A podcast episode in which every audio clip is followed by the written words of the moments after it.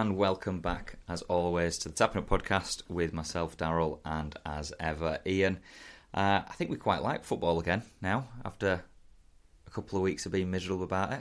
I know you certainly do. Speak for yourself. Oh, I'm always upbeat and uh, I don't think but, you were last week. Um, but, uh, yeah, no. Uh, well, we can come on to it, but good wins all round for both the teams. Yeah, it's a, a very rare occasion this season. But um, best place to start, I think, is with this weekend's UFC fight card. So it's UFC 281. Um, quite a stats card, this one. Uh, tension obviously is flocking around the main event of the evening. Um, any particular fights that you want to start with? Uh, if we just go in reverse order, then I thought the one for me. There's three big fights on the main card, which we'll we'll we'll, we'll break down in a second. But uh, the sleeper for me is uh, the light heavyweight fight on the prelims. So you've got Dominic Reyes versus a guy called Ryan Spann. Got to say, I haven't seen much of Ryan Spann. I think I saw him. I think he won by knockout in his last fight. Um, Reyes, say not that long ago, but it might be a couple of years, was was was looking really good. Uh, had a took Jon Jones to the full five rounds, and uh, some even sort of uh, were disputing whether or not he should have got the, the nod in that decision. So um, he, he he started off with a really good. Think he went something like eleven or twelve and zero Reyes, and now he might be staring down the barrel of like two or three, at least two, if not three defeats in a row. Um, so he needs to, to kind of find that fire again. Ryan next to be using, trying to use his name as a jumping point into the top five. So I think that could be a pretty good scrap. Well, as always, I absolutely have no clue whatsoever about those two fighters, to be honest. Um, so I'll have to take your word on that. And uh, what time does this this card start? Because it's a it's, Madison Square Garden, Yeah. I think, isn't it? So it'll be um, about four hours behind, maybe five hours, seeing as we've now gone back um, in terms of our clocks. But um, I think it'll be the same time as where you are. I was just going to say, having It's- said that, it might actually be quite a a lucky coincidence because Yeah, I'm I think uh, it will be your time. Uh, Yeah. uh, USA is on the east coast as, as Florida is, so I think if there is, it might only be a difference of an hour or two. But I think you might be same time as them, so I'll you can watch it live. I was going to say, so I, literally, I'm going all the way to Disneyland with uh, my girlfriend currently, and uh, so we'll, we'll come on to that next week. But um, yeah, I, I might actually get to watch that. I'll find a, a bar somewhere to watch it if I don't get my head kicked in by some Americans for talking shit about them on this podcast. But, Let's uh, hope um, they're showing it in more bars in uh, Florida than they are where in Ponty when we went out and tried to find it. Uh, Jesus Christ. Actually, funnily a enough, struggle. I was out um, in Ponty this weekend and we were back in that pub and that last recognised us. So the one that you were basically saying a lot of Put the fucking UFC yeah, a lot of expletives to this uh, this pool table's shit, and you, you've just cost me seventy p for this, and can't watch UFC, but your boss is at home watching it and flaunting about it. But yeah, she recognised us. She wasn't particularly pleased with us, so we left after a. Oh, she was pint. in quite good spirits at the time. I, I thought, you know, uh, She won this weekend. She was a right miserable cow. Um, boss sounds like a lazy bastard who's just sat at home while she does all the work. She just but, wouldn't um, serve us. We literally, so she, she was behind bar and we were trying to get her to, attention. And you know what Ponty's like? It's not exactly packed. And we're like, excuse me, can we have a drink? And she was just completely blanking us. Um, service with a smile, as always. But yeah, we, we digress. Um, I thought, just be, again, I'm probably preempting this because uh, you're going to talk about two other fights. I thought you'd give a, a bit of a mention to Frankie Edgar after last week's. I, I, I- had it wrote, written down, but I didn't want to sound like a broken record, which I probably do every week anyway. But two, I'll be honest, the fight doesn't particularly excite me in terms of the actual scrap uh, itself. Even if you've got to give props to Edgar, but um, I just hope he wi- he signs off with a win. Be a bit disappointing, a bit of an anticlimactic week. I think if he's now come out and said, "Yeah, I'm going to probably call it a day after this," and then he loses. Um, I think that that's best done in the heat at the moment, as you've seen a few of them do. Uh, with their rather grand gestures of taking the gloves off and leaving them in the ring. Um, that would probably have been a better idea, maybe on reflection, and probably even Edgar would admit that. But yeah, looking forward to seeing his last fight. Just hope he wins. It'd be nice to send him off into retirement with uh, with another W in the uh, win column. Of the uh, the other main card, then, so is there any particular fights? I know you said two more, and I'm, I'm expecting it to be a, certain two, but Chandler Poirier. Yeah, so that I mean that's not even the co-main event, is it? Nope. Um, that's two titles, so that's not for a title. Um, Poirier number two in the in the uh, the lightweight rankings, and Chandler number five. Um, I think we did say a little bit about it last week. Both very well rounded. Um, Poirier is probably technically the better striker, and maybe has better jiu-jitsu. Ch- Chandler, for me, would probably be the fitter of the two. I Don't know if you've ever followed him on, on Instagram. He does some pretty crazy workouts and, and, stuff, Chandler. Uh, and he's also uh, a monster wrestler. So he's got a deep, deep fuel tank and can go uh, on. But, but well, it's a bit of a shame, really. It's not one of the co-main events because that, that that's that's a five round fight for me. Well, this is what I was saying last week. Like you say, we touched on it very, very um, briefly last week. But this is the fight that I'm most looking forward to seeing on this card, to be honest, because as I say, it seems like two people who actually despise each other. And I always like when there's a bit of bad blood; it just spices things up again. Um, they've obviously got big feud to settle. Um, probably a title chance, I think. Um, I definitely agree. I mean, they're both, as fighters go, they're both actually quite affable guys. Know what I mean? They don't normally get that way. They're the type that kind of seem hard to get under the skin. Um, you know, obviously, uh, Poirier's fought McGregor. McGregor wasn't really successful at doing it, and McGregor's the master. But um, it's quite surprising, really, because both normally they're they're not known as those slightly nasty, you know, sort of Nick and Nate Diaz type that are just gonna take you to war. They're they're a bit more of um, you know, they'll shake hands and have a cuddle after the after beating the shit out of each other. But yeah, biggest disappointment for me really is it's not a five rounder because I think that could go all five rounds. Poirier, uh, black belt. He is. Yeah.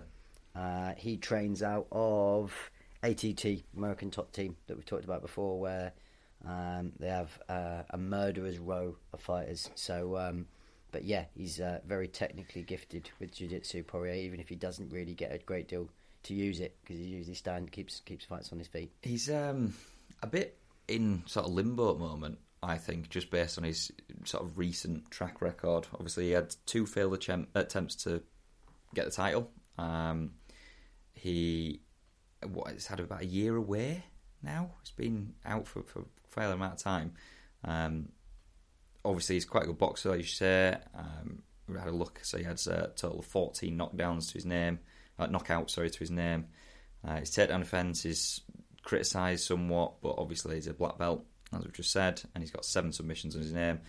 Um, but yeah, it's a weird fight to come back into. It's not an easy fight to come back into by any chance. It's a strange one as well, purely that I think we were saying neither of them have fought Makhachev. Um, I don't think on paper either of them probably deal match up particularly well with Makhachev, and you could argue that actually Chandler might have the better chance of beating him because of his wrestling credentials. Um, but Knocked I out wouldn't- Ferguson, didn't he, Chandler, last? He did, which I mean, let's be fair, he's been on the slide, and he Tony Yeah. Ferguson. He lost to a, a, a Nate Diaz in his, his fight before that. Um, he's not quite the the punishing elbow face splitting character that he was uh, of a few years ago. When I don't know if you've seen that mashup of photos of people that, that fought Tony Ferguson, and it looks like they've gone ten rounds with Freddy Krueger, uh, blood everywhere. Um, but he's not quite the same. And if I'm being brutally honest, I feel like these two are probably just over the peak of that hill as well in terms of on the downward slide. You're right. Um, Poirier had a couple of bouts with McGregor, didn't he? Took Yeah. a little bit of time off. Then uh, had his fight with Gaethje. Um, Wars probably took a bit of damage and, and added miles to the clock, which um, you don't really need. Chandler's been in some wars, particularly back in, in, in Bellator before he came over to the UFC. So they've both probably got a little bit of damage on the clock there. Lost on the bounce, didn't he, to Oliveira and, and Gaethje, uh, Chandler before knocking out Ferguson. Um, and bit of a, a side note, but opinions on his nickname?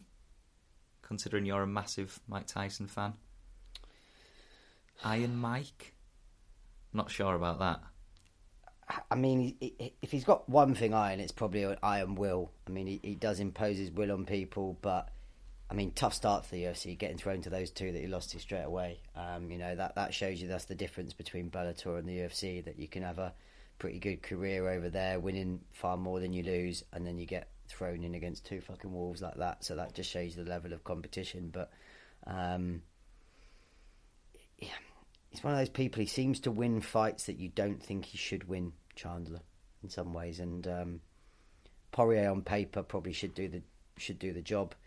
Don't think, as you say, either of them are rushing to match up against be Who are you, who are you backing? Going Poirier? Tough, tough call. Coin cost for me on this one, but for some reason I, I'm I'm I've got an inkling towards Chandler just because he seems to do things sometimes in these fights that you don't expect him to. So um, yeah, I've got an inkling that Chandler might do him. Got two. So you've got your co-main events, uh, two title fights. With the we'll start with the UFC strawweight championship bout. So it's Carla Esparza, uh, if I haven't butchered that name, and Zhang Weili. Um, so it's the one fifteen pound title for grabs. Um,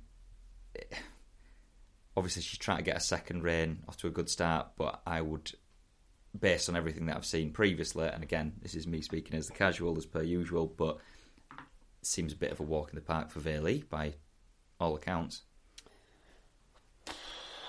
I mean, Weili's done very well in. Obviously, I mean, she gave quite famously um, Joanna Jedrzejczyk that massive hematoma, uh, hematoma on her, fa- on her face, where she that. I mean, that was a war for the ages in terms of women's fights. It's definitely one of the best women fights I've ever seen.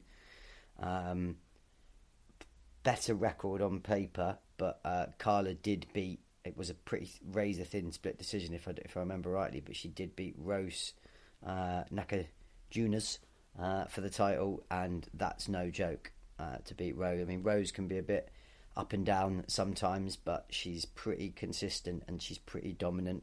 Uh, and she's coming in with a, a six fight win streak as well, um, Esparza. So um, it might not be the walk in the park that I think most people would think, but yeah, I'd probably be leaning towards uh. Yeah, uh, and then obviously we've got the the main uh, actual fight that everyone seems to be looking forward to. So Adesanya and, and Alex Pereira. Um, all the attention's obviously on this one. Few car, few other fights that we've just mentioned there, but everything seems to be based on is is it going to be a repeat or revenge, so to speak? Um, obviously, we spoke about this previously as well, but um, Pereira seems to have just burst on the scene in what within the last year. De- debut in November twenty one. Yeah, um, one of these guys that just goes under the radar. Very, very impressive kickboxer. Two wins, as we said before, against Adesanya uh, in the kickboxing ring. One by KO, one by decision. Um, came relatively late to his um, MMA career. I think mainly because he was focusing on being a striker and, and you know being very good at uh, kickboxing. So it's not unheard of when you can sometimes get these guys that come out of nowhere. What appears to be like, where's this old bastard come from? He's he's nearly thirty. No one's heard of him He's just been murking people in his own sport, and um, Pereira is definitely one of those that um, this has got fireworks written all over it. And I don't know what the odds are, but I would definitely be interested in a little bet on Pereira on this one. Uh, I can see if I can have a quick look. Uh, Adesanya. See, I always dislike how they do the odds on uh, American websites. Adesanya is the minus two hundred favourite. So how that you, that's two to one on I think in our language. So how American odds work is that shows you the price that you have to bet. I mean, what a ridiculous way to do book betting anyway. But it shows you the the amount you have to bet to win hundred dollars. So if it's minus two hundred. You've got to bet two hundred to make hundred. So that'd be two to one on. Is that what it's like in Vegas? Those types of odds. Uh, Vegas will show you all the different ones. You uh, have the three. There's three obviously main types of odds, isn't there? Your fractions, decimals, and Yanks. I'm going to say because I ain't going to Vegas in a couple of years' time. If that's how you bet, I wouldn't have a Just as fucking the Scooby different. Doo. It's the third of the of the lines. It shows you the lines of all of them, but the other two I'm all right with. American ones just Just nonsense. just yeah. get with a real program. like everything, they have to just fucking change something to be to be special, don't they? But um, yeah, uh, I mean, Adesanya is obviously the undoubtedly the technically better. Uh, More kickboxer, accomplished as well, and, and, and more accomplished in terms of MMA by a long way. Um, Pereira is just a kickboxer. Now, I think he's been working with um, some decent people from what I've seen. Um, obviously, trying to round his game off a little bit and add some extra tools. C- can clearly punch and kick from kickboxing. Um, chances of Adesanya taking him down pretty low, so I think he probably doesn't have to be worried and too bothered about polishing his uh, takedown defense for this fight. But um, it's got to be a stand-up war, and this is the kind of fight we want to see for a title. Two guys going in trying to beat the fuck out of each other. But I think if Pereira tags him, could be an early night. I was going to say, yeah, I mean, just from what I've written down in terms of my notes, I've got that, as you've just said, uh, Adesanya is obviously the more accomplished MMA fighter. The last victory that Pereira got against Adesanya was obviously only kickboxing. 2017? Correct. No, 16. 16. So, I mean, it's a fair amount of time. So Oh, there's two. Sorry, oh, I'm just looking here. There's 16. So 16, uh, Pereira won um, judge decision, and then in 2017 he was KO'd knocked him. out. Yeah. Um, so you were right. I, I apologise. Interrupted there and, and tried to make it look No, no, stupid. it's but quite uh, all right. It doesn't happen very often. Um, but yeah, no, I, I think, as you say, they just. If you looked at his record, I mean, I don't even know what Pereira's record is in terms of MMA. It's probably, you know, I don't think he had many fights before he came. It's probably like four and zero, something like that. So it- it's probably pretty small in terms of being having a UFC title fight. Six and one. six and one. Just looked it up now. Six and one. So obviously, in terms of his experience on paper, it's a lot shorter than Adesanya's record of twenty three and one. We knocked out Strickland, didn't he, in his last fight? And that's not that's no joke at all. Exactly. Um, you know, decent fighter, Strickland. Um, same as I mean, obviously Adesanya's last fight, he bought uh, he beat uh, Jared the Killer Gorilla Cannonier, who's Brilliant uh, an awesome nickname and a terrifying looking human being as well. Um, used to fight at heavyweight, now fights at middleweight. That's how much he slimmed down. But yeah, he's a huge man. But um, For me, I think that the game plan for Pereira needs to essentially it's got to be constant pressure, it's got to be counter striking, and I think Adesanya is obviously going to try and maintain the distance, move around, remain cautious. I can't imagine he's going to want to try and trade with him because I think he'd be asking for trouble personally. But stats look pretty much dead on. Just having a quick look now, both 193 centimeters tall.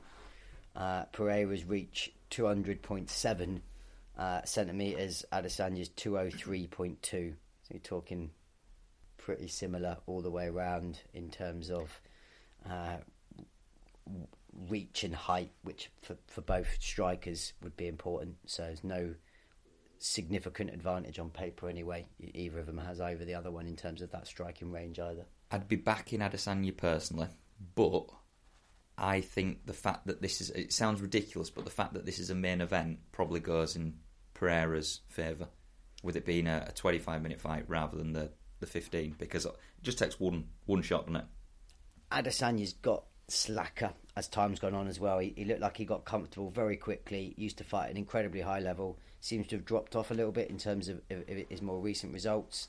Uh, Pereira doesn't ever usually have a seemingly limitless gas tank from the fights I've seen, but he doesn't need it. He's one of those guys that everything he throws is with really bad intentions. He's very stiff. He's very, you know, tense and taut. That you know, if he lands something, it, you know, it's probably going to uh, cause an early night. But I would maybe give the longevity in terms of the fitness levels maybe to Adesanya. So Yeah, if it goes, if it goes don't long- disagree. into deeper deeper waters, he might well pull off the decision if uh, he, he can't put him away. I'm not sure. I mean, that would be a real eye-opening performance if Adesanya comes out and knocks him out. I'm going to say I think it's Adesanya by decision. What I was saying, into, and I agree entirely. I think his conditioning is definitely going to be one of the strengths that he can bring into this, and, and I think Pereira probably lacks, not significantly, but in comparison to Adesanya. My point about the 25 minute length rather than the 50 minute length is essentially if he gets that one chance, and as you say, Adesanya is a little bit slack these days. If he gets that one chance, I, I think he can smack him out. I think it's as simple as that, and that's that's the game in it, I suppose. So we'll see. And he doesn't seem to be one of those guys, Pereira, that he'll hit you and then you're a bit staggered, or you need if he hits you, it's lights out, it's done. You Yeah. don't follow, need to follow it up. Adesanya probably won't get a chance to get up, so if he just takes one flush, which he's a very uh, intelligent fighter, Adesanya. He, he works distance well. He knows, you know, all the build up is this guy's laid you out. He's beat you twice, including your last knockout. You know, he's you'd think anyway he's going to be very very cautious to get into a firefight with him, based on the publicity, the way that that went for him the last time out. Uh, you know, he might be a lot of things. Adesanya very cocksure of himself, but as you say, he's got a high fight IQ. If you ask me, like he, you know, he watches what's going on. He's, he's making adjustments. He's fighting someone, and surely even his coaches would be saying, "Do not get sucked into a fucking firefight with this guy." Well, he'll he'll put you lose. out." Yeah, he'll, he'll lose if that's what happens. But um, I'll make sure to text you when it's what four o'clock over here, and I'm I'm watching it at a, a normal time in a pub. That'll be a bit of a weird experience for me, but uh, yeah, Good card though. Not, not I got to be honest. Even though it's got some, you know, pretty stacked, pretty decent fights on it, nowhere near as excited as I was for 280. I don't think. I don't think it comes quite anywhere near n- close to that Yeah, in terms I- of excitement. definitely. Um, it's still like you say, it's still a good card, but it, different level in it, completely different level. Only thing is, I think this is the last good card. Now will be likely until uh, Super Bowl. So we've had two pretty good ones in a row. Um, there might be one more number. I think well there isn't there. There's two eight two that we've talked about. We're supposed to have Bo Nickal on. That's got fallen through. Potentially was having Stipe versus Jon Jones. That's fallen through. So I don't know what they're going to do to hold that card up now. But usually around Christmas time it can go a bit quiet. You do sometimes get quite good fights in Japan. Uh, in uh, Rizin is their biggest now um, promotion, and they seem to put on what's quite famous and they used to do when it was Pride, a New Year's Eve event. So they might have a big one um, on New Year's Eve. I haven't seen anything come out about that yet, but I think after this fight, it's going to be a quiet UFC until say early Feb. You say that two eight two isn't too bad. I'm just looking at this. So Prochazka and uh, Teixeira. Teixeira. Yeah, so that's the, your main event. You've got Robbie Lawler. Um, not a chance am I going to try and say the, the name of the, the guy that he's fighting. Um, Paddy, Paddy the Baddie's on it. Is he? He's fighting Jared Gordon. Yeah. Um, Darren Till's on it. Till's versus uh, Du Plessis. Just having a look. Chris Daukaus is on it. Daukaus. Um, It seems surprising that they've put so. Um, I didn't realise that. That was say they must have filled a few. And especially the, the Yeah. more strange thing from what we were reading recently was Dana White coming out and saying what a big event he was going to put on in the UK for fans, probably for Leon Edwards to get a title fight. But you've got Paddy and Till, who would definitely be two staples of any card in the UK on another card. So that tells me that's not going to be anytime soon. yeah, I'm going to say it'll be probably summertime work. I'm just looking at Topuria. Uh, Topuria is on. Um, I think it's is it the undercard or is it the prelims? But yeah, I, I quite like watching him. Um, he's a bit more of an explosive. It's all right card, is that? That is, yeah, better than I thought. I didn't. Yeah, I didn't realise the two uh, two English boys are on it. To be honest, so um, that will be um, two good fights to watch. So yeah, definitely be watch it. When's that? Uh, sort of. Um, It's tenth of December. It says. I'm trying to see where it's at. It's at. Ah, it's Vegas, so it'll be a stupid time in the morning. so it sounds like as well that might be either be at the main thing they do in Vegas or the Apex, which is their little kind of own. It's Um, T-Mobile Arena. Ah, uh, that's the one. Uh, so T-Mobile is the big one. That's where the Las Vegas Knights play on the MGM Ah, ground. okay. Um, But yeah, um, definitely looking forward to that. And as I say, I'll be uh, be messaging you. I'm sure. Well, um, I'm over there enjoying the sun, and you're enjoying this horrendous weather that seems to be getting uh, in uh, the UK at the moment. But um, football. So uh, as I was saying right at the beginning, a lot more, or a lot more, a lot happier this week, and nearly wasn't uh, at half time of, of our game, and then shortly after half time at three one down. But yeah, we both won this week. Um, a lot of goals this weekend. I looked it up for you earlier. So it's 37 goals uh, in the game week. Record was in September 2020, uh, 44 goals in a week. So pretty close. But yeah, I mean, Saturday, obviously, it's always a bit quieter when you don't play Saturday. Obviously, you were playing. I was just at home watching the scores at three o'clock on uh, Saturday. But loads of goals in the Saturday games in particular, weren't there? Goals uh, plenty. Um, good character uh, from Leeds. You know, going three one down at home. Probably, the, I would imagine Elland Road turned a little bit. There was Little a little bit where it Yeah, was- quite. It, went a little bit nasty, but um, I think that is a good. We were saying, weren't we, that they had to. The good work against Liverpool gets undone if you lose at home to Bournemouth, and um, They were very close to doing it so. looked a little bit close, but um, Gnonto again Yeah. seems to make a difference. Third week in a row with a goal from from Summerville. Um, and for Rodrigo, it just seems to be scoring. And we're having a conversation about this before, and I'm talking to my mates about Rodrigo because I know that you said, I think in our first episode, that people sleep on Rodrigo and that you rate him. He is still one of the most polarising players, I think, that for Leeds fans, just because essentially he'll get so much stick, and it's not unjustified. He gives the ball away consistently. He seems to try and lay it off for people to have a shot against his own team. Um, he's out of position a lot. He seems to be a bit laboured in some of the things he's done. But then you have a look at his stats, and he's got seven goals in 12 games. 11 starts, that is. So seven goals in 11 starts is, is exactly what Leeds need. And if, if someone said to me now, oh, we're going to go get a striker in January, he's not going to do anything else for you, but he's going to score seven goals or that particular ratio of goals per game, you'd be like, yeah, I'll snap your hand off for that. So it's, it's a really weird situation that Rodrigo's in at the moment. I think he's one of those players in some ways that gets a little bit tarnished by the fact. I mean, another one I can think of, probably not quite so polarising and extreme, we discussed last week, was like Joelinton. So he came in as bought as a striker. Steve Bruce, the, the clown that he is, was playing him centre mid. And if you then look at his stats, they're woeful the amount of goals that he'd scored for Newcastle. But if you're playing completely out of position in a position that you don't usually play, that's to be expected. And I can't help but feel with Rodrigo, even the very when I said to you, he's a he's a very, he's an effective striker because one, he's quick and he can score goals, but two, the the harm that he does further back in the pitch, like the crazy crossfield ball that infamously gave a goal away this season, it's reduced if you just stick him up top on his own. It when when they were trying to play him as a bit of a, a winger or out wide or an attacking mid, I felt one, you're not using him to his potential, but two, you expose him more because he's going to have more on the ball, so he's going to give it away more. Stick him at the top, look for, to fire his pace and hit balls through for him. I think he does you a job. Just weird. I, I couldn't tell you one good goal that he scored this season, which says a lot. See, he's scored uh, quite a few, obviously, but nothing is stand out. It's not one of these where I can remember him being played through when he's through on goal and he slots it home like a, a clinical number nine, a bit like obviously Salah did um, in the, the game with Spurs. But yeah, I just he's so so strange of a, a player. I just I can't put my finger on what the issue that we have with him as Leeds fans. But there is just something there that I, am just not convinced by, even though his stats tell me to basically fuck off.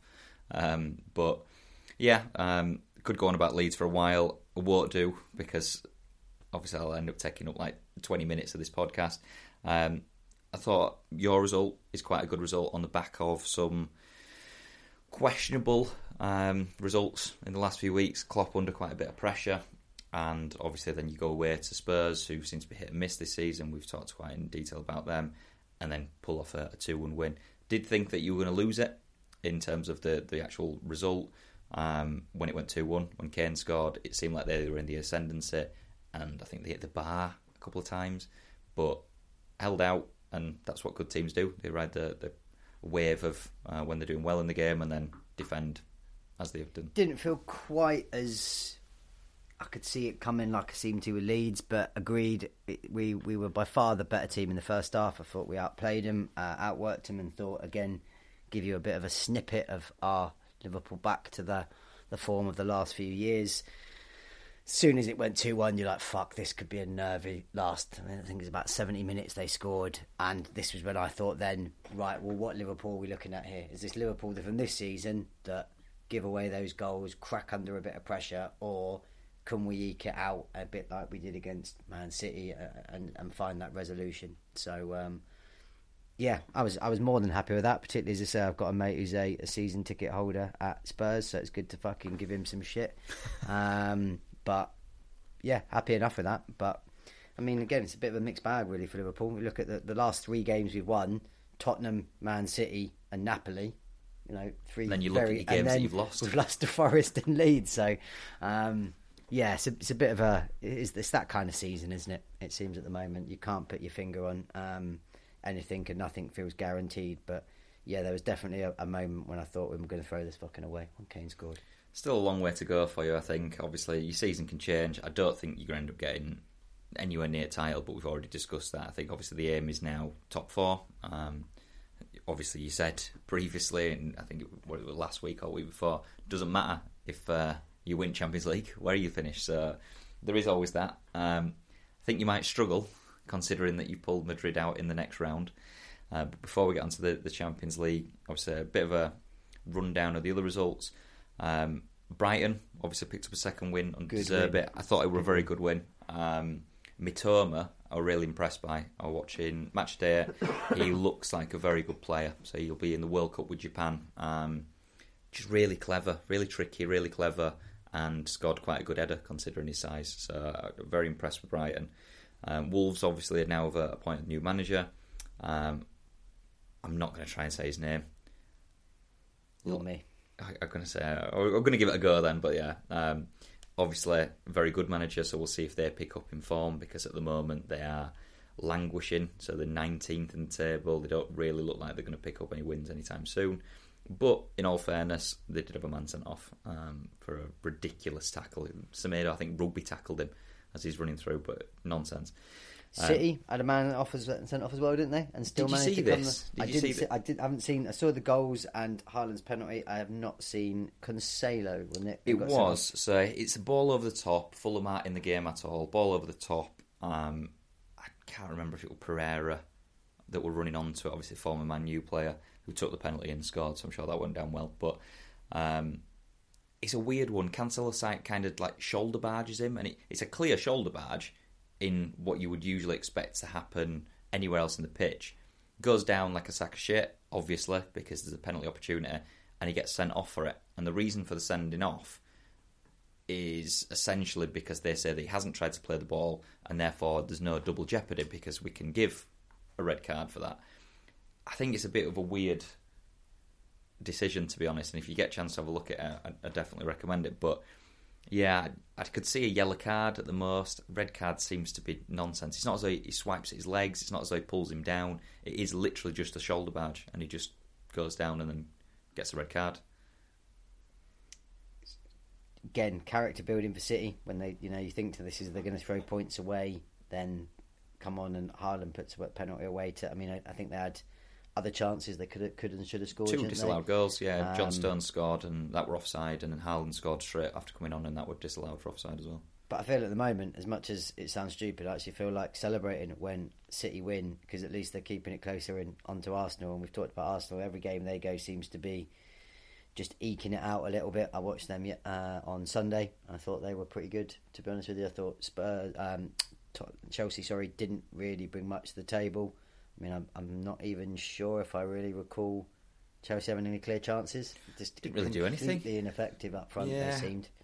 Um, Sterling falling out of form once again just before a World Cup, which will be handy for Saliba us. Saliba looks class though, doesn't he? Yeah. Just what what he was, everything he does, he looks like one of those players who's just classy. Just considering he's only twenty one as well. Very much so, and considering Arsenal were getting pelters for, well, have you spent all this money on a defender? You're loading him out all the time you know that time away has done him the world of good, and he, he, he you know he's come back two seasons in France, I think it was, wasn't it? Um, Interesting one for you, just while we're on Arsenal.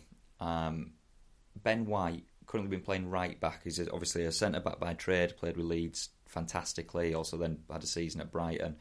Um, obviously his, his parent club at that time. Arsenal bought him for big money you would have thought he's coming in as a centre back. He's almost exclusively played as a right back this season. Um, got quite a few clean sheets. I think it's double figures of the clean sheets that they've got. Um, does he go to World Cup as a right back? No.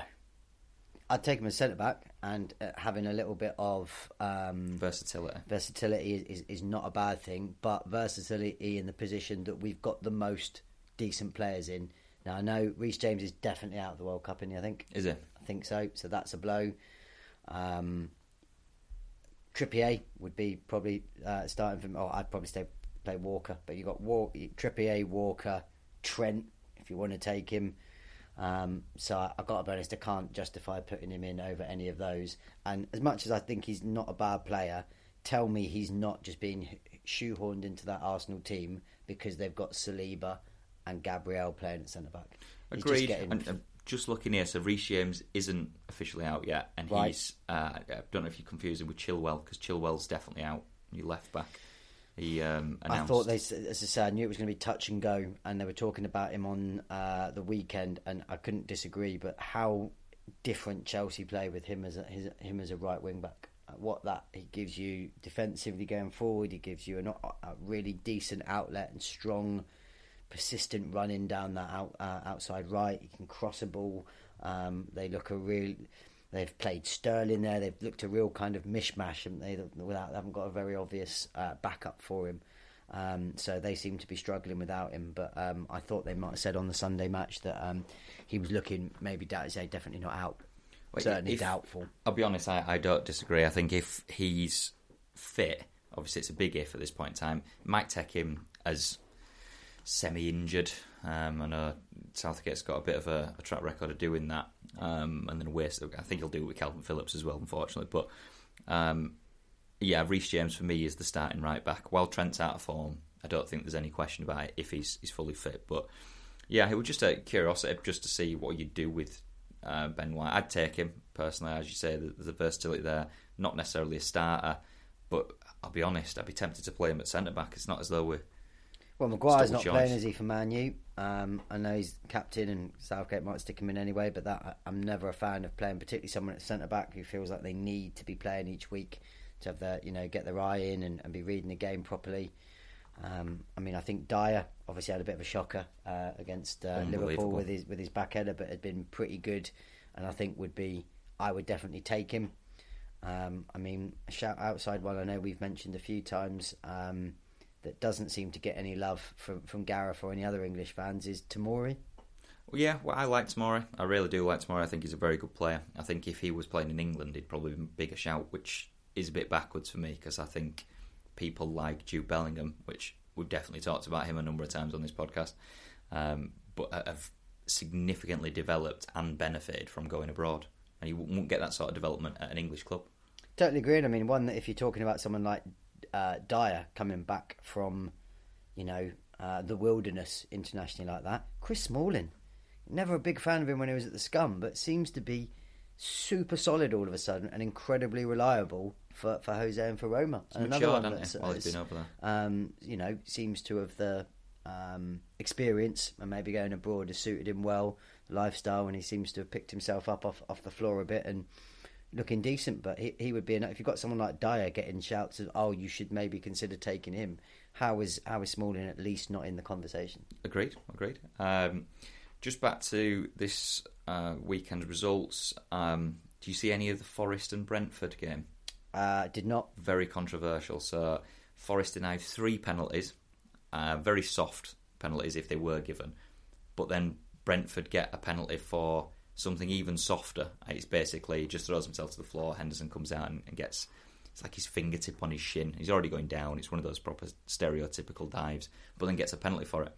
Um, no way on earth it can be a penalty if the other three aren't given.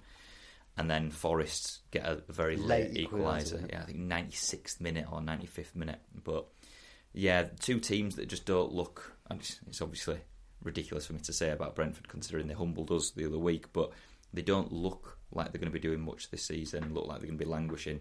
Forest are, are absolutely desperate for points at the moment and just can't seem to pick up any wins anywhere. Um, one to watch for me in terms of the relegation battle is Everton because they were awful last season. They don't seem to have turned any corners at all. Leicester obviously have turned a corner this season, considering the fans wanted Rodgers out a few weeks back, and he's he's done a good job to steer that ship back on course. But Everton are just atrocious. There's, there's no discernible playing style. You can't watch them and think, I can see what they're trying to do. It's just not coming off. It just looks like a clueless manager and a, a team that don't know what to do. I, I agree. I mean, obviously, not my favourite team ever anyway, and I'm not a big fan of Lampard as a manager, but they seem to have got themselves out of the mire with a few results and thought, oh, maybe they're not as much trouble a- a- as I thought. But, I mean, the craziest one for me, which was after Saturday's results, I think I was texting you after the game, you were, right, it's now gone to four points because we beat Chelsea, you were one point off Liverpool after you won. Everyone's talking about, oh, Leeds having like, but bad season, Liverpool aren't doing like that would be horrendous. And I just had brought, brought the table up now just because I thought uh, just to get a perspe- bit of perspective. So Liverpool in eighth, um, nineteen points. After that, I mean, for a start, we're equal on points with um, Crystal Palace and Fulham, which one promoted team and one team that everybody thought were going to do dog shit anyway. Um, you've then got from eighth down to 18th, where Southampton then occupy the first of the uh, relegation spots. They're on 12 points. You've got seven points basically from Europe down to the bottom. So it is a congested league in there, and even I mean that even Wolves haven't been, oh, sorry, Forest haven't been blown away yet in terms of a cut adrift. They're on 10 points. So you've got from bottom of the league to eighth is uh, nine points. Well, Leeds is a very good, and again, I, I try not to talk too much about Leeds because my bias shines through, but it does show quite considerably that this league is essentially going nowhere. You've got teams running away with it at top, obviously Arsenal um, and, and Man City, and then just Newcastle just chilling in top four because, and we'll come on to them because they're doing outstanding this season. But considering Leeds were winless in eight, they'd lost four games going into the Liverpool game, and two wins has taken us mid-table. That's ridiculous. Look at Leicester. how quickly it changes. Everyone Yeah. was saying about how dog shit they were. They've they had a couple down. of results, Yeah. and now they're up to 14th. Um, and looking, you know, renewed. And just only one thing I was just going to say because I thought of how more people don't seem to be talking about this. So Leicester obviously won. Screamer from Tielemans. Fantastic goal. Um, he's out of contract in the summer, and for all of Liverpool's defensive, uh, sorry, midfield problems, not once has I ever heard his name been linked with a free transfer. Twenty, about 25, 24. I think Arsenal want good age. Uh, you know, is he perfect for exactly what we need? No, but he's got a bit of energy. He can do a bit of anything. And if you got Bellingham and him, that would be two nice uh, additions to that midfield. But um, I just thought watching him score that screamer as well, I was like, how are not more teams interested in one of a free? We'll mention it now then, just before going to the other results, uh, about Bellingham and about uh, potential transfer targets, because the news has come out this week that um, FSG have put Liverpool up for sale. So it's a really interesting and strange time to come out and say that. Uh, it's obviously the Athletic have reported it, and your very cynical nature has come out and said that you think that this is because basically they don't want to spend money. They know that there's quite clearly gaps. Uh, the transfer window's coming up. Obviously, the World Cup is going to take a considerable amount of the season out. So we're essentially almost at the January transfer window within a few weeks, um, which seems weird and how, how quickly this year has gone, to be honest. But it seems to be that you think that this is a, a diversion tactic or just This is like an to get out of Anderson. Silva coming out and saying I got knocked down twice in sparring last week. It's excuses already. So, it, to me, there's no real uh, mystery with the timing. They know they've come to the bit of an end of a cycle in terms of the players, not necessarily the manager, but in terms of the youth in the team. It needs a fair bit of money thrown at it, given what players cost these days. You know, Bellingham stupid amounts, talking 130 odd million or something like that. I think this is. I wouldn't say expected because that would be an outrageous lie, but actually, it's not even that unsurprising to me, given how we're doing this season, given their reluctance to ever go out and spend big, and I think then what how I think the official statement came out was it's not for sale, but we're always open to investment. So if someone wants to come in and buy us for a shitload of money, we'll sell it. But that tries to me is trying to sound like they're not desperate, which they probably are if they're saying that. But it's also then an excuse to say, why didn't you spend 130 on Bellingham in, in, in the January transfer window? Well, we're selling the club. No one's going to just go and spend 130 million if you're an outgoing owner. So all of a sudden, when that news broke, I was like, ah, I see it now. So it makes It's- a bit of sense. It's a weird one for me, listening to you say about your owners not spending, for example, because obviously, I, uh, talking from the perspective as a Leeds fan, and I've obviously been through the mire with football for the last sort of 15 years. When we came back to the Premier League, we did spend a little bit, but nowhere near the level of a Liverpool, of a, a Man City. So it's always strange to see that different opinion, because obviously, a, a lot of Liverpool fans, it's not just you, think this, that essentially they don't really spend that much money. They seem to keep their hands in the pockets um, majority of the time, and they don't really look to improve the squad overall. But then you look at the, the players that they brought in and the prices that they brought them for. So you, Alisson, you know Van Dijk, they're not cheap players. And the argument I know that a lot of Liverpool fans make is always that their uh, net spend is around minimal. But what is it this season? So what were the the transfer? So you had Diaz, didn't you? So Diaz was January, January. so it depends when you technically which window you class it Summer, at. He was so like just this summer. thirty-seven million Diaz, which now looks a fucking bargain as things go. Um, so the summer really, uh, obviously, the notable uh, layout was for Darwin. I think it was about sixty-ish up front, rising to about eighty-five with all the um, add-ons. Got thirty back for Sadio, so that instantly drops that net spend a bit. Um, and I think when I saw a thing on net spends over the last three or four years, Liverpool were way below the scum, City, even Chelsea. I mean, I, think. Do we spend money? Yes, and probably with the perspective of other teams, that makes it sound like I'm being ridiculous, and I'm used to very luxurious ways of the, the spending. But Liverpool are pretty well run in the players that you just said about who who they've bought all funded by two player sales there, which was Coutinho and Suarez. It's 200 million coming in from those two players alone. Alisson was about 65, Van Dijk was 75, bang. You know, you add in a couple more that they brought in at that time.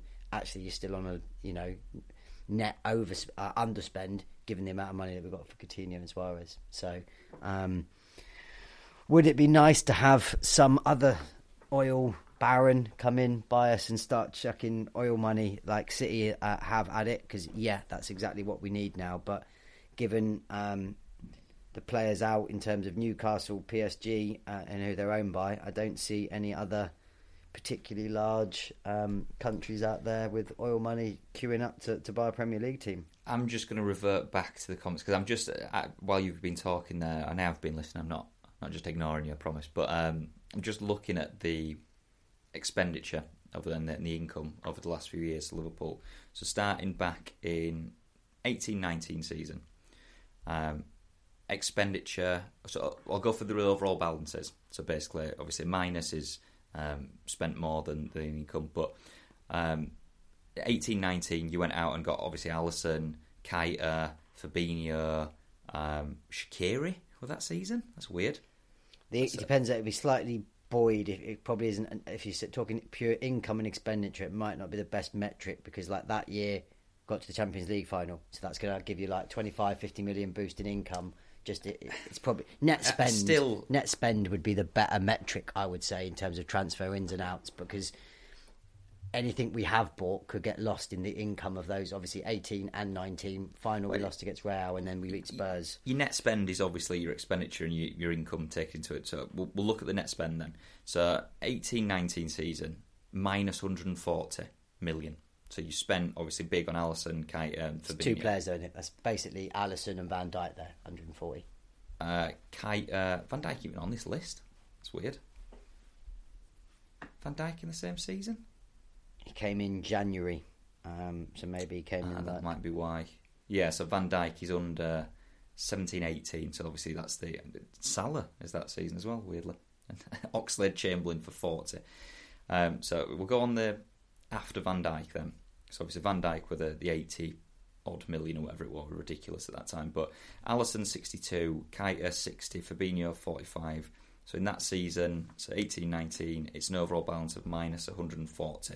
So big spending. Next season, so 19 20, uh, you made a profit of 34 million. So you only brought in Van den Berg. Does he Sepp. still play for you? Yeah, he's, he's on loan at Preston, I think is. Right, interesting.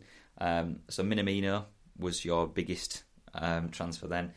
Seven and a half mil. Seven and a half mil. Unbelievably, Danny Ings is your biggest uh, sale there. So you got Ryan Kent that season. You got seven million for Mignolet. That's ridiculous.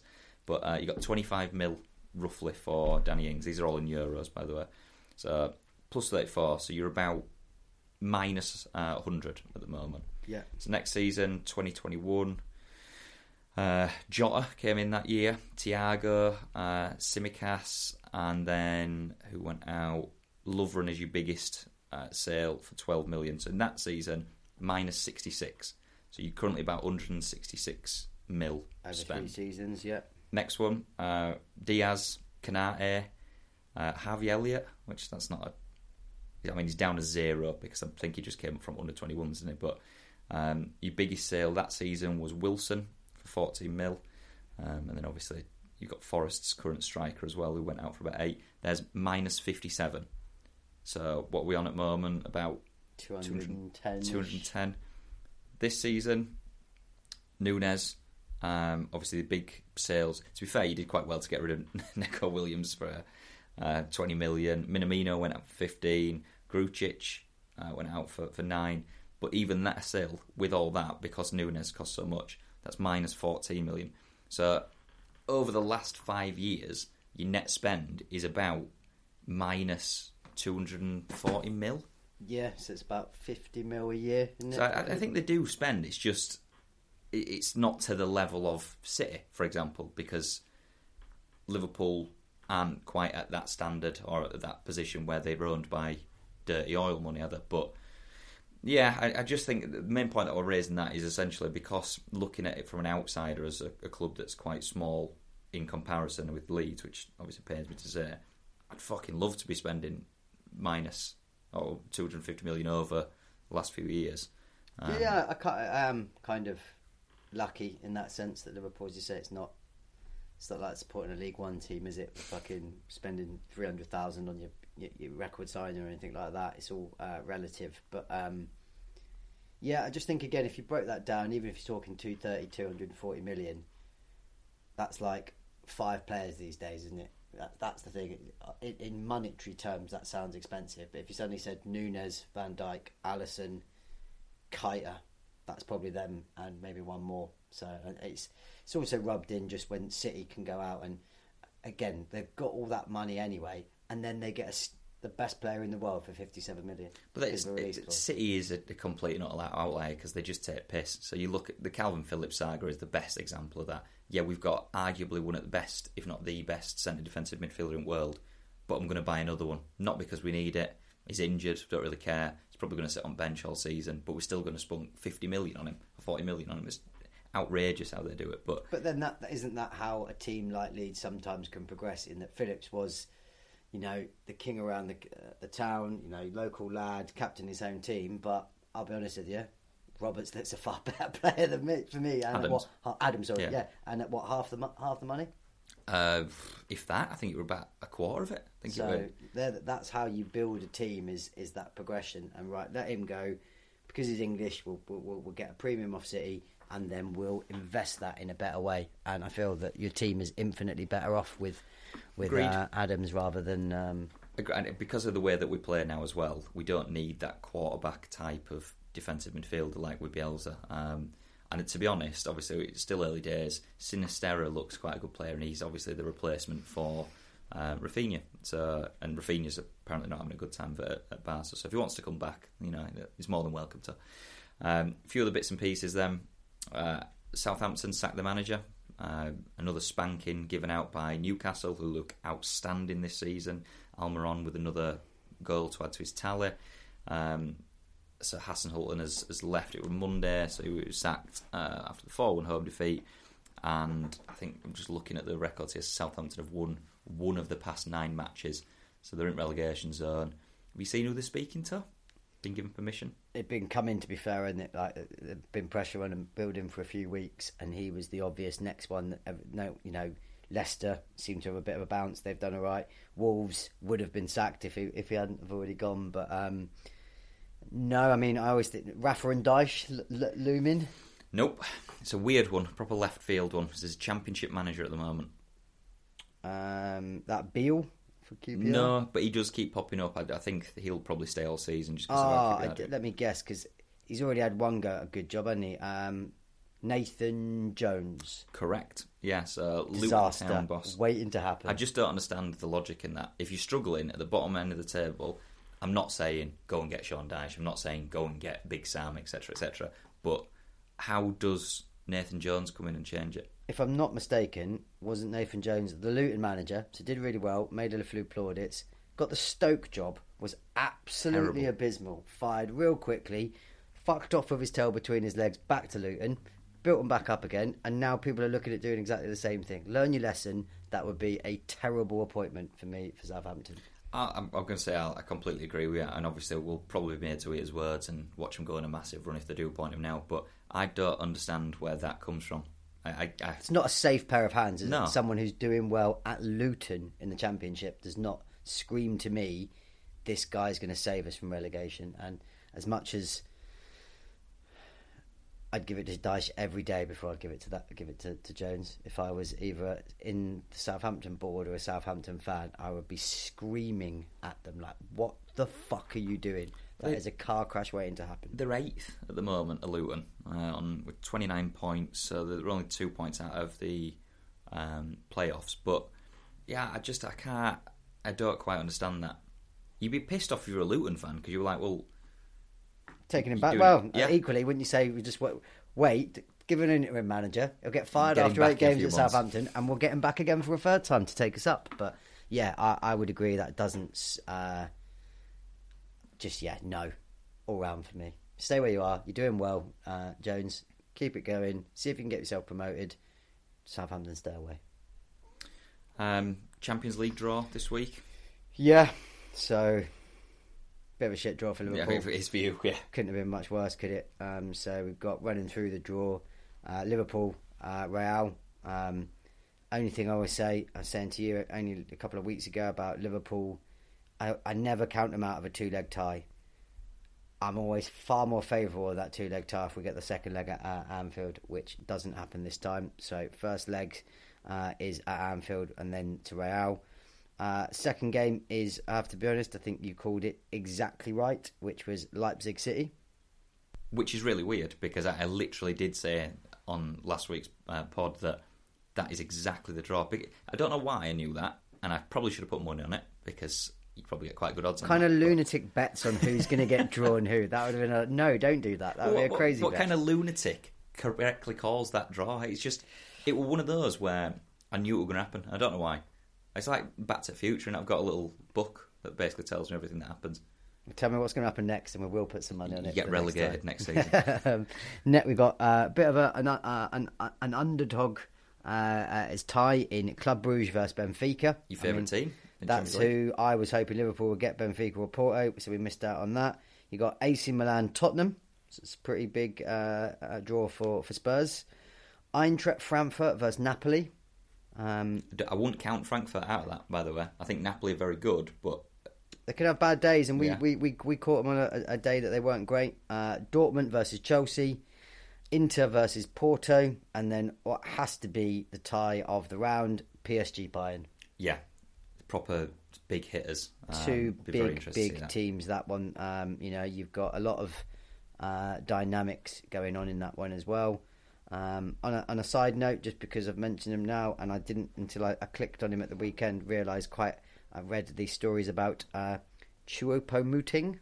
It's a uh, I did player. see this. Yeah, Uh, is it Manu? It was apparently Manu were interested with him, and I was like, "What on earth are you talking about? Who's interested in him?" Have you seen his stats this season? Yeah, and I look, it's got like eight games in a row that he scored, or something like that. He's got a crazy number of goals. I mean, how he's even playing in uh, their team, given the, the, the attacking uh, talent that Bayern have got, is pretty crazy. Unbelievable, literally But, unbelievable. um, yeah, he, he's definitely hit a bit of a groove of form or something like that. But yeah, banging them in, and um, yeah, um, did see just as Stephen was talking about. Looks like he may well now be going to the World Cup because Timo Werner, I think, is confirmed to be out for um, for Germany.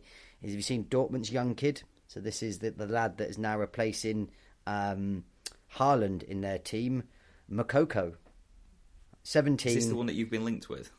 Uh, yes, uh, out of contract in the summer.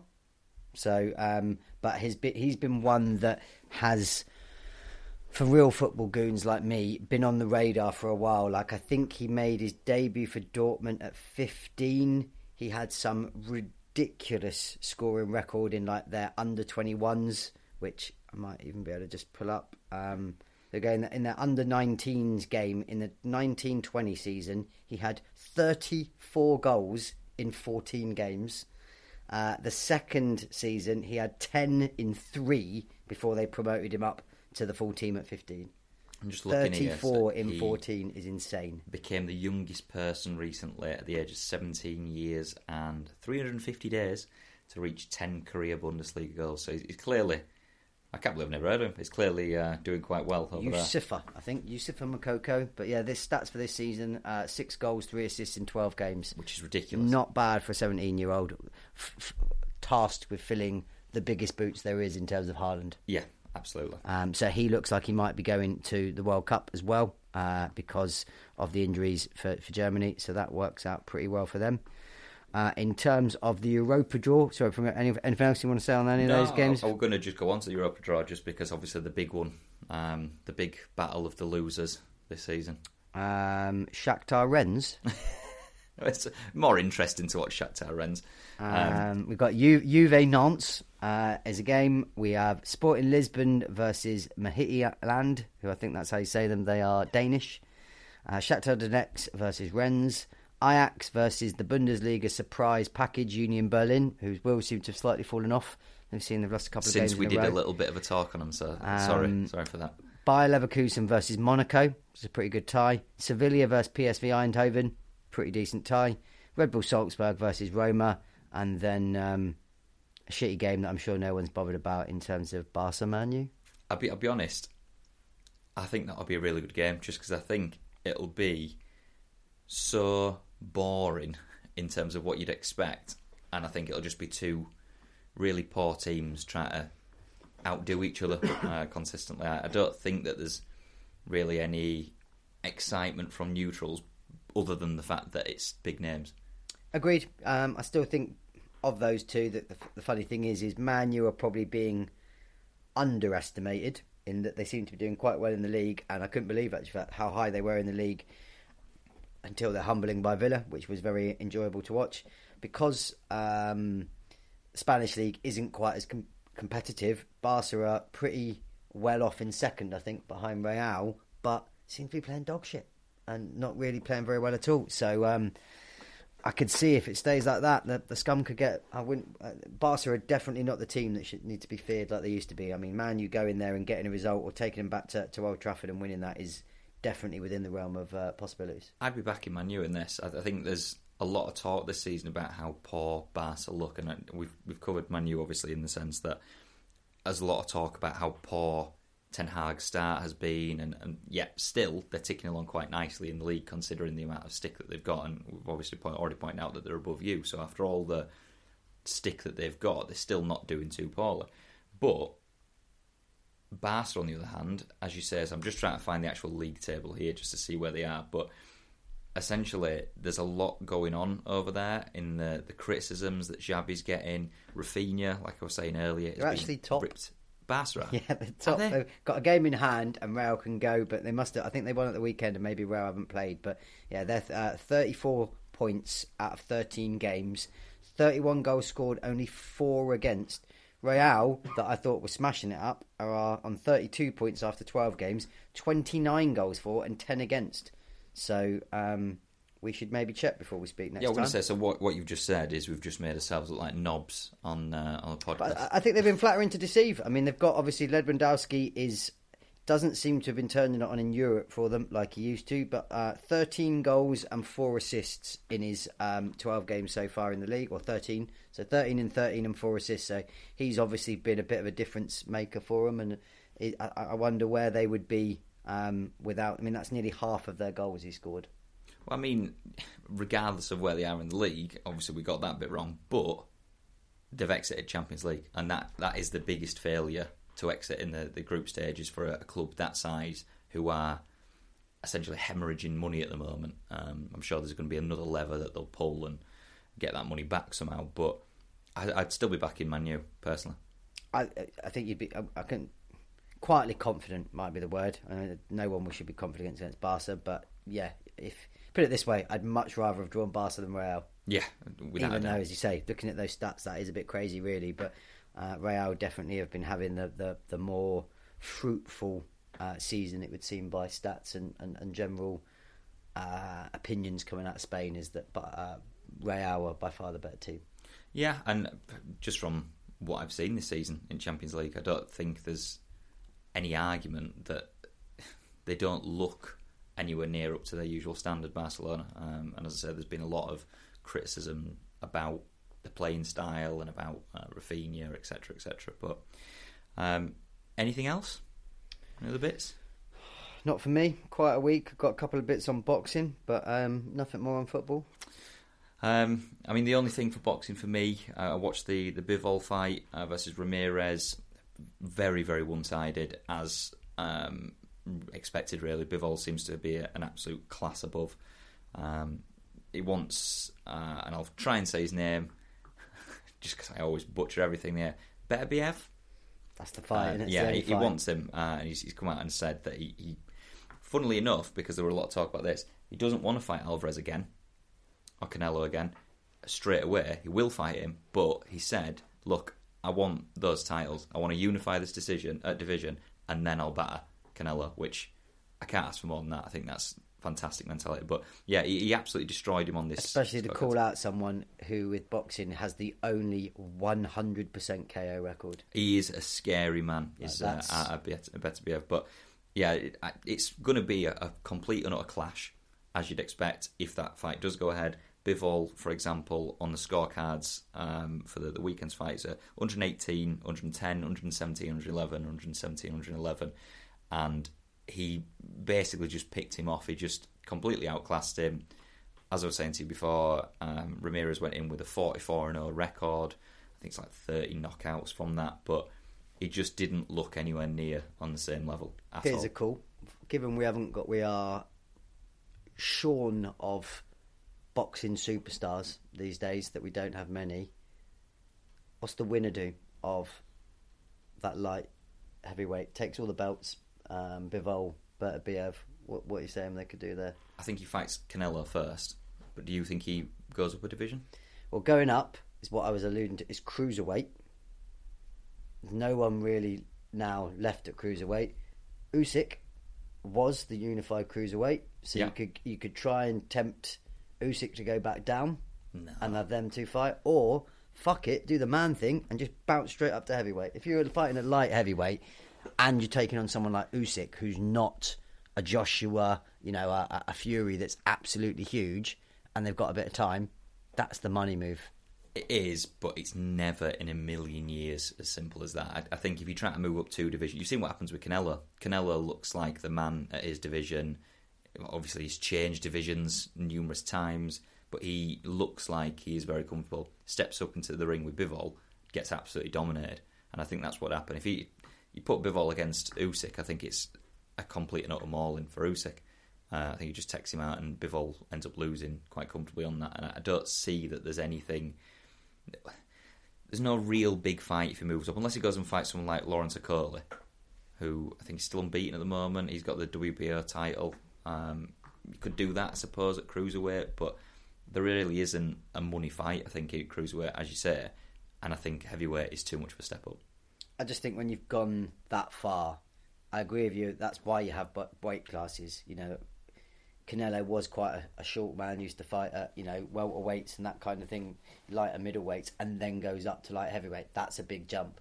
But I think a light heavyweight going to, you know, cruiser, give him a give him a, a duration to put a bit of mass on and, and build up. Maybe, as you say, a fight, even if it's against someone who's got a, a variation of the title, who's not necessarily a big name, give him a chance be- before he then pushes on. But um, Usyk has showed, you know, you can be the man against these heavyweight monsters without being the the, the, the size that they are. I still think that's a big step up. Usyk did it from being a cruiserweight to being a heavyweight, and obviously people like David Haye have tried it as well and, and done that route. But I think stepping up two weights to heavyweight, if it's a different weight class, I think we, we can have a bit of a different conversation about it. But heavyweight Ill is advised to go straight there. You Well, need even, need I think he, even if he stepped up to do it. once and then tried to step up again, heavyweight is it's the it's the money division, isn't it? But also the step up between the it can be anything in heavyweight essentially above. Um, is it? I can't remember. Is it one ninety pounds? But above that, and then you look at the size of people. You look at Deontay Wilder. You're telling me that Bivol beat Deontay Wilder? I think he gets sparked out. I think someone like Beterbiev, though, that power is a bit like a Wilder in that it just goes up through weight classes. Now, would he need a bit of mass? Would he need a bit of time to acclimatise? Definitely. But I'm telling you, it could be 100% knockout ratio like that. And the knockouts that I've seen him put on people, he could knock out heavyweights. Could he knock out Tyson Fury?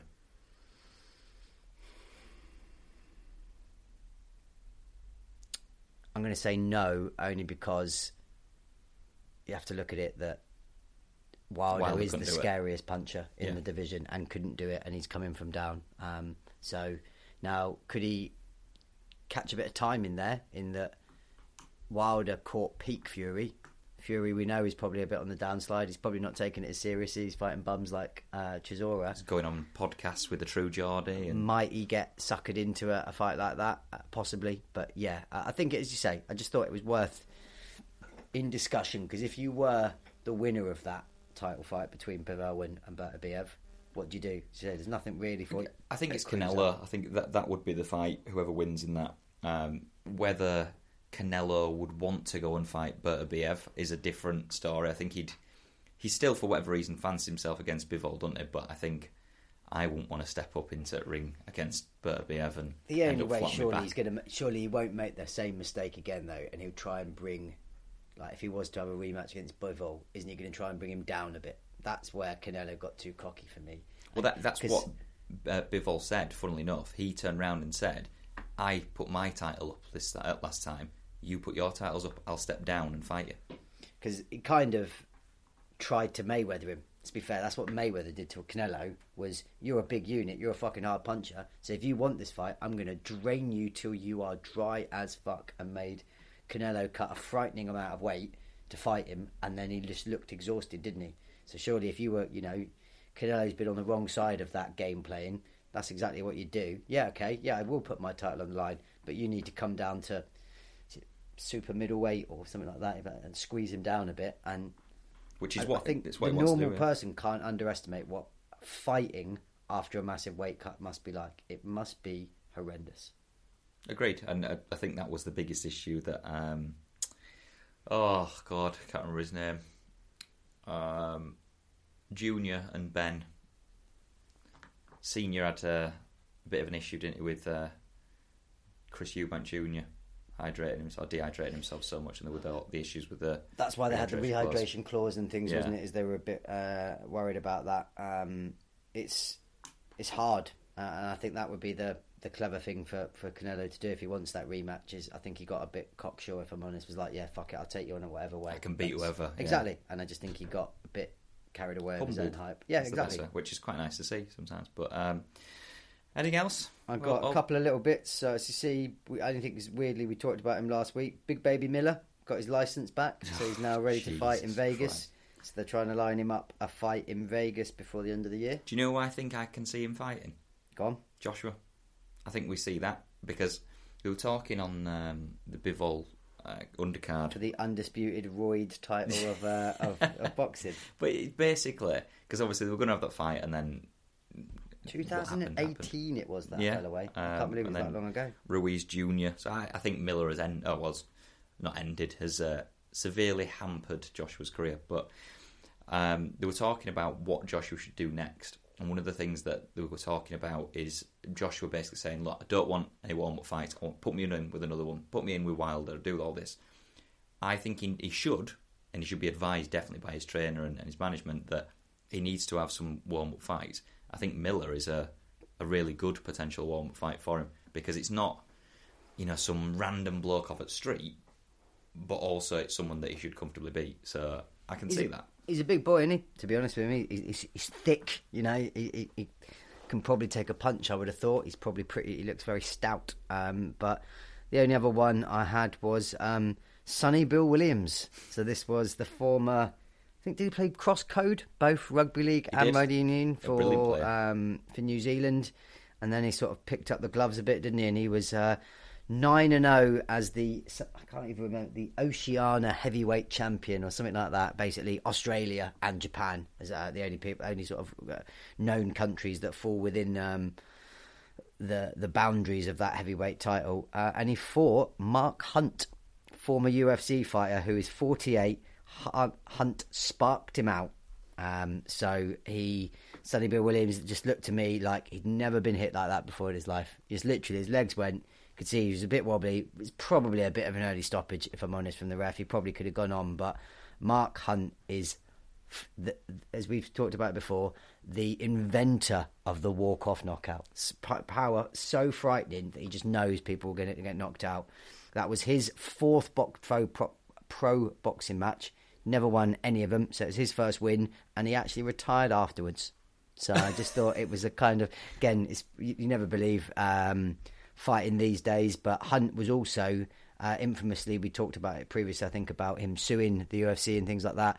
Quite injured from his fight career. Uh, again, a guy that fought in Pride, very very high level kickboxer. You know, he's been in wars, so um, I he, he's the type of person that sadly that his career choices are going to pan out as things go on. So I'm just I'm just getting the video up now. I'm just watching it. So just while you were talking, then. Yeah, I, I mean, it's ugly, isn't it? I don't it's know, just- but I don't know how you think this is an early stoppage. The guy is absolutely out. Look, he's he catches him completely just getting punched in the face over and over again. ref- ref just he didn't even let- he didn't look take at- a knee, did he? No, it's just like oh, did, if he took the knee and then was like, right, get up, see if he could get up. But he was a bit. I don't have a clue where he is. Yeah, it's, um, um, it's absolutely spat out. But That Mark Hunt, forty-eight years old, not even a pro boxer, and that was frightening power. terrifying, absolutely terrifying. Um, You'd never mess with him, would you? He'll fuck you up. Yeah. But um, that's it for me. Yeah, um, I think that's it for this uh, this week's episode. Um, as always, thanks for listening, and uh, of course, we'll speak to you next week.